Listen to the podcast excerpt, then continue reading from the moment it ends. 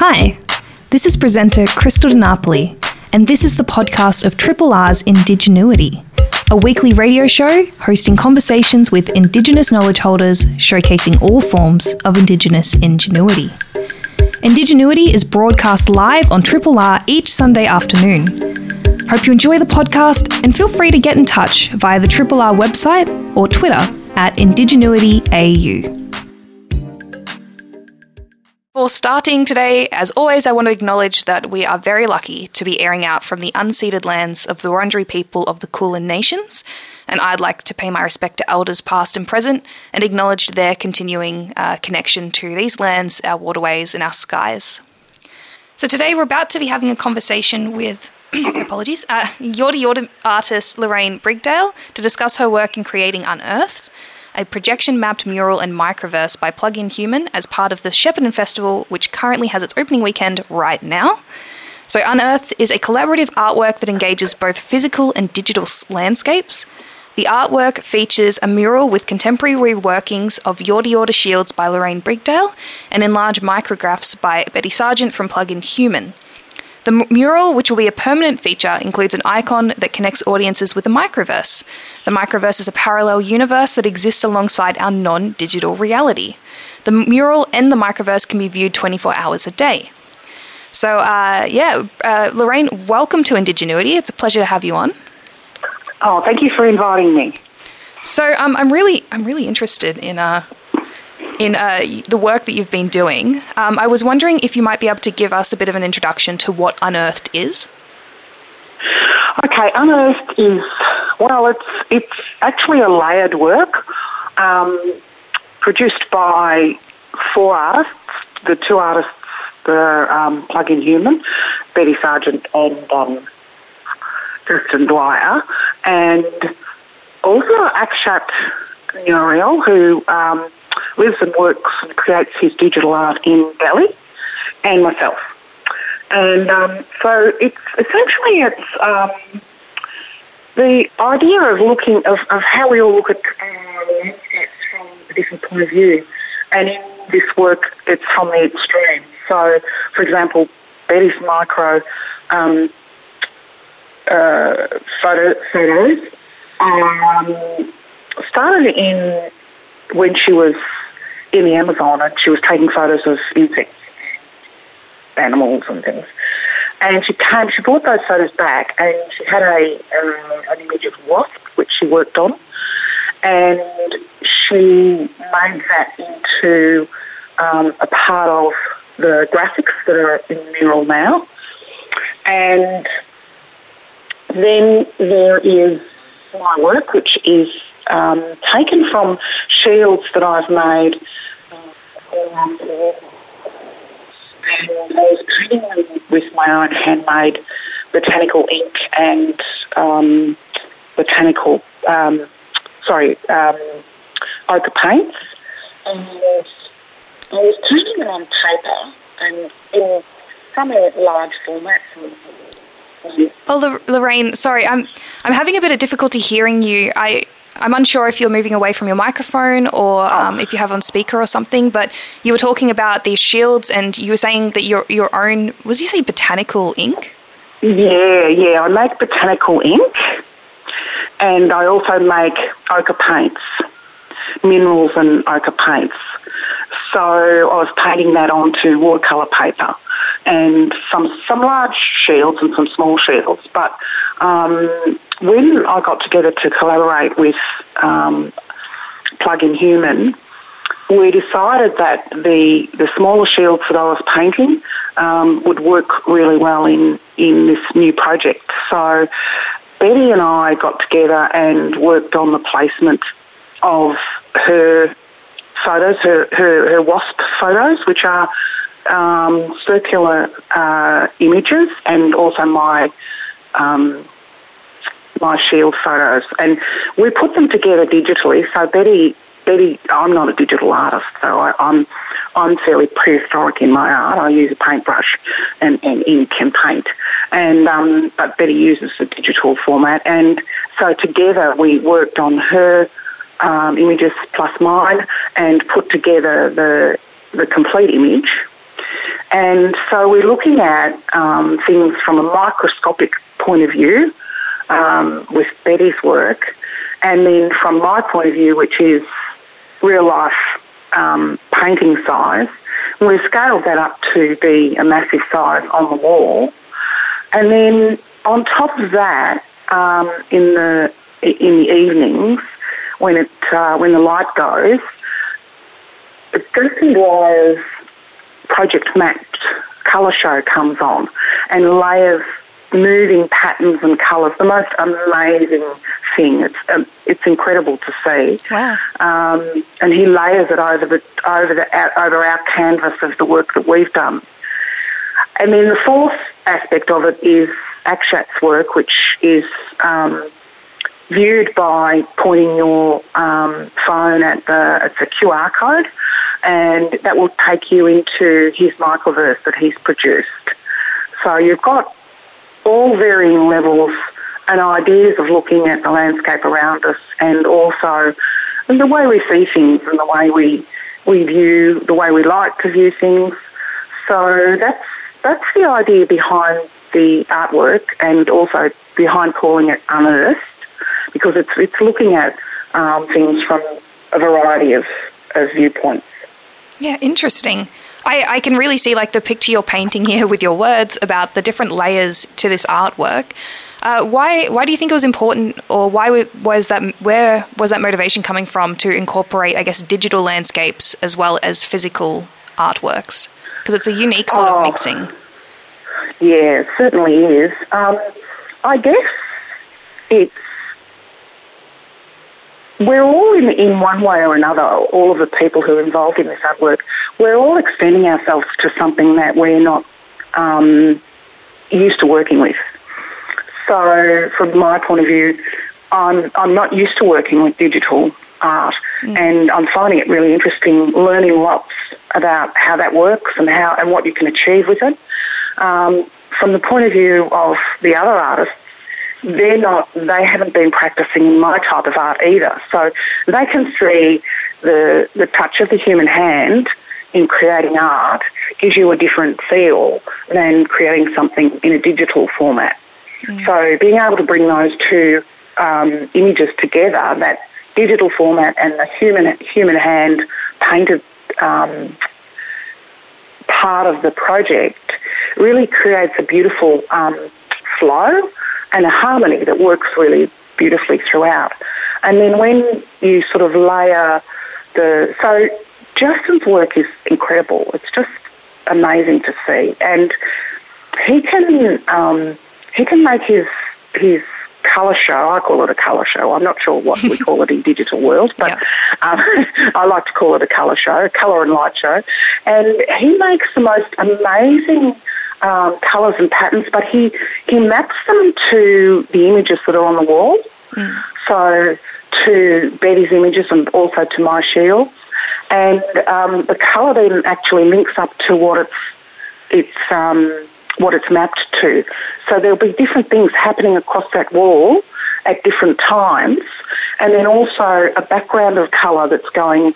So it's like things going in all sorts of different directions and colours, but they all sort of work together to create this amazing. It's a feeling of a whole world, you know, of its own. Yeah.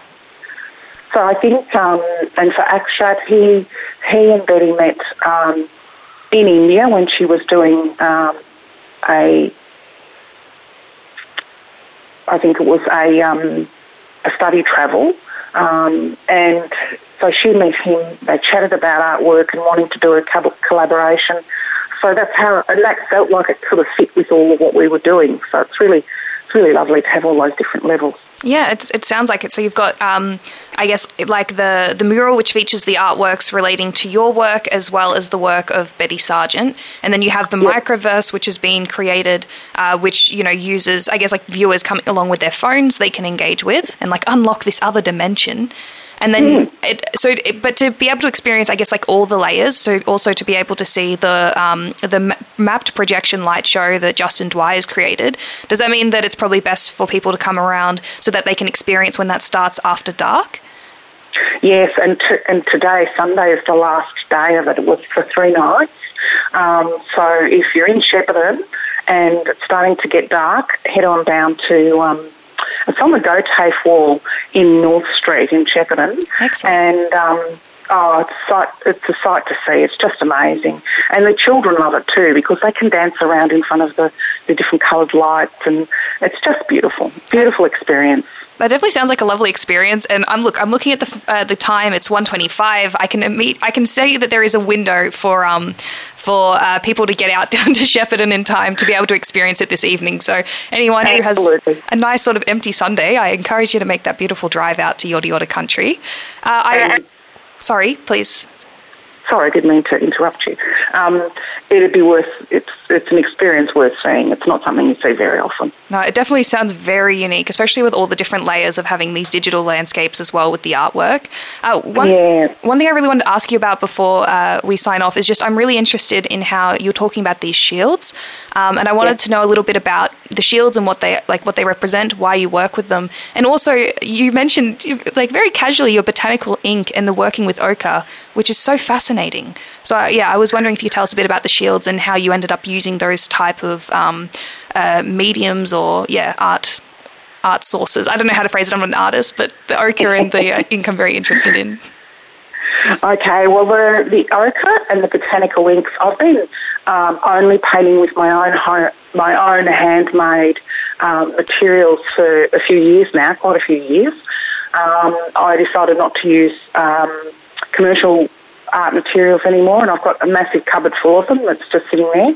Um, and I make the um, ochre and mineral paints, and then I make the botanical inks from um, it's a process similar to eco dyeing where you use bark and leaves and things. But instead of dyeing fabric, I actually take a few different steps and I turn it into an ink.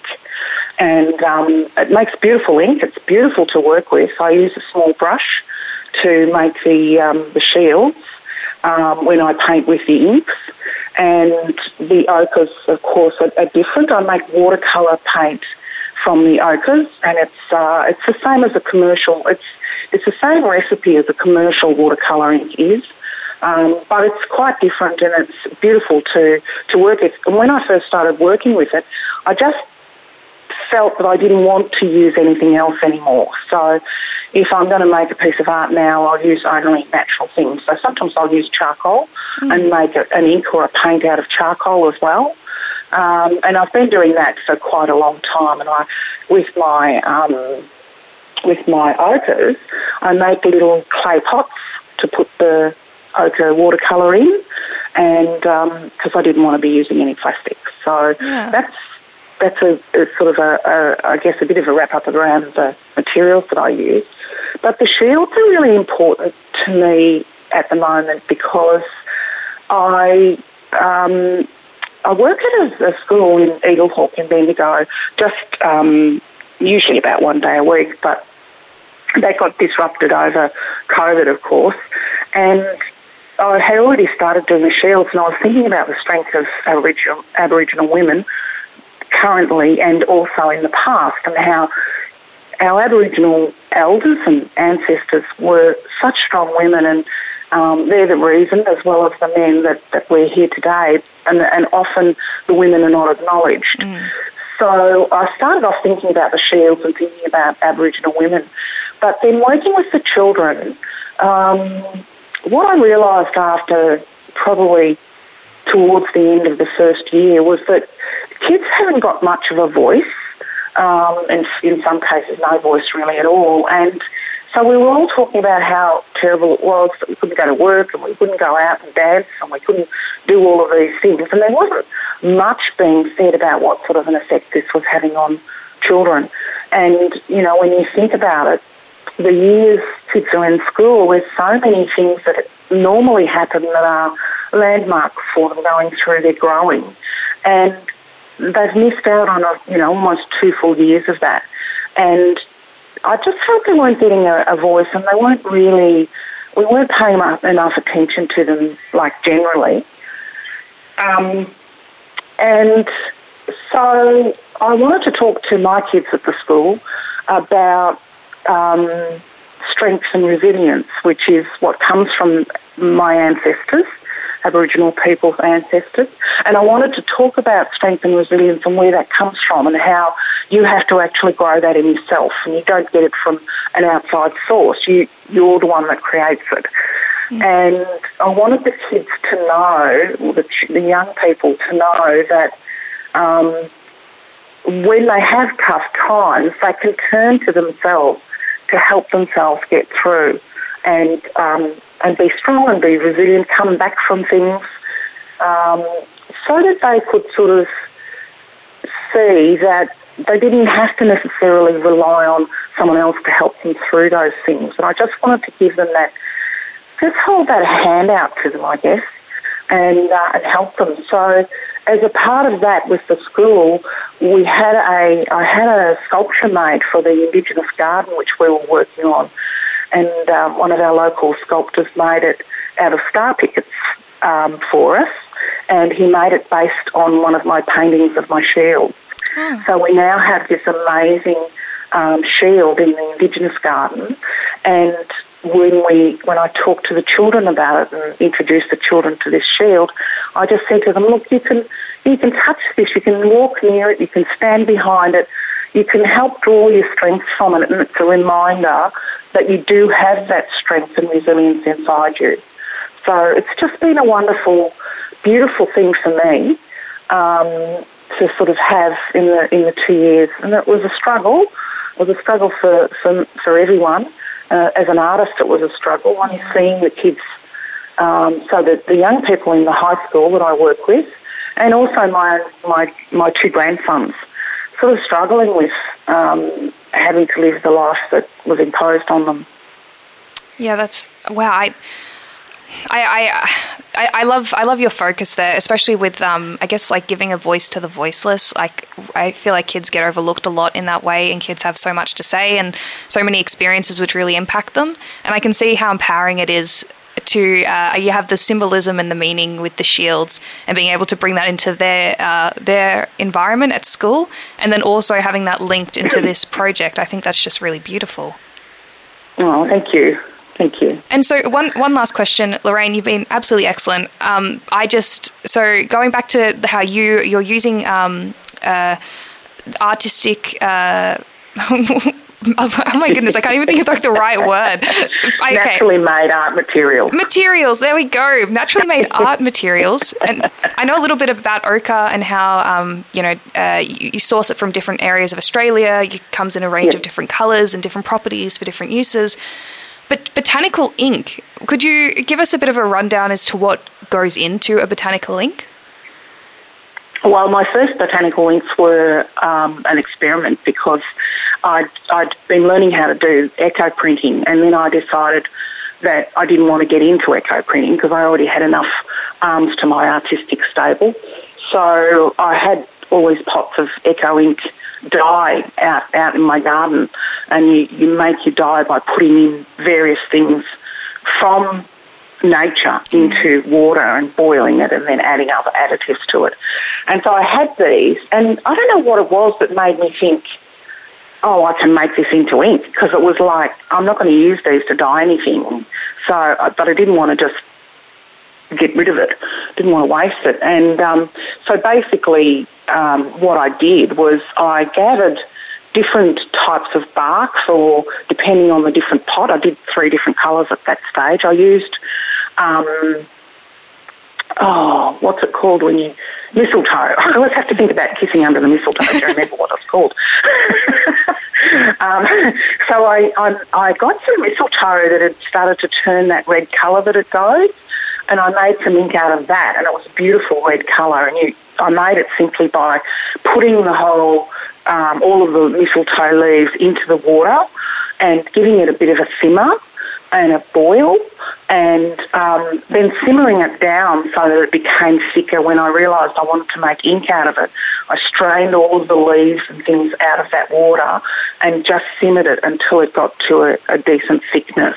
So that gives me like a, um, a deep reddy coloured um, terracotta red coloured ink. Wow. And then, yeah, and then I did things like I got the um, the gall wasp off the off some acacia trees, and it makes like a little a little knobble thing on the on the tree, and um, so I got that, and I got a whole lot of those, and I also got some bark off those trees and some leaves off those acacia trees, and I did the same thing. It's it's just a matter of simmering it and getting it to a point, and then into that I then put some rusted iron pieces, and that rusted iron actually turns the colour, which is a brown when you when you're simmering it.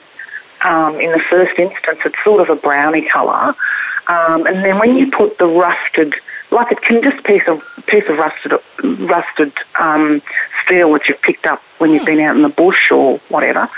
Um, and I've so I put that in, and that caught. There's a chemical reaction between the um, natural materials and the rust that actually makes it go black.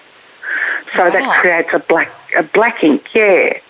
And then I did um, from a kurrajong tree the, the, the seeds and the, so the seeds and the bark and some of the leaves from kurrajong tree.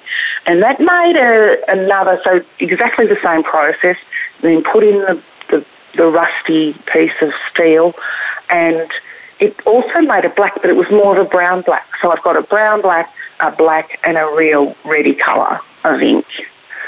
And it's very exciting to make something like that. Yeah, it must be so rewarding. To, it's Absolutely. a very sustainable way of creating dyes and uh, seems like an enjoyable process and unlocking like a, a, different like a range of shades of colors too like that just yeah it's yeah. thank you for um, talking us through that process because it really I feel like I've, I've learned a lot from you today, particularly remembering to use the word materials, which I'm appreciative of. Um, but congratulations on your work in creating this mural. Other than that, Lorraine, thank you so much for your time and uh, yeah, enjoy the rest of your weekend. Oh, thank you for inviting me. It's been wonderful. Oh, great. Wonderful. Uh, so, going to uh, thank you all for your time today. Uh, so, we had the pleasure of speaking with Yorta Yorta artist Lorraine Brigdale, talking about uh, her work as part of the mural that's called Unearthed, and it is a it's a an artwork that you experience in both a digital landscape as well as the physical in person sort of landscape. Uh, it has multiple layers to it, not just this beautiful mural that's been created from. It been inspired by Lorraine's uh, work with Aboriginal war shields and her own art um, but as well as incorporating a interactive element where viewers with their iPhones can scan a QR code and unlock a microverse that is tied to the mural, as well as if you are lucky enough to be heading out to Yorta Yorta country tonight, or if you are, uh, you know, in Melbourne with nothing to do and you're looking at the time and you realize, actually, it's only 1.53, I could make it out there, it's only a couple hours, few hours drive, uh, you can actually go and see for the final night Justin Dwyer's uh, contribution to this mural, which is a mapped projection that goes on top of it, and it's sort of like the final layer. So, sounds like an, a very interesting experience inspired by bringing Indigenous knowledge uh, in a, I guess, like a modern sort of format here. So uh, it was a beautiful conversation. If you want to listen back to it later, you can go to rrr.org.au, have a look for Indigenuity, check out today's interview or any of our past interviews. We've had around 30 guests, I think, at this point, and you can learn all about different areas of Aboriginal and Torres Strait Islander knowledge. And uh, we'll see you this time again next week. Thanks for listening to the podcast of Triple R's Indigenuity, a weekly radio show hosting conversations with Indigenous knowledge holders showcasing all forms of Indigenous ingenuity. Indigenuity is broadcast live on Triple R every Sunday afternoon. Hope you've enjoyed the podcast and feel free to get in touch via the Triple R website or Twitter at IndigenuityAU.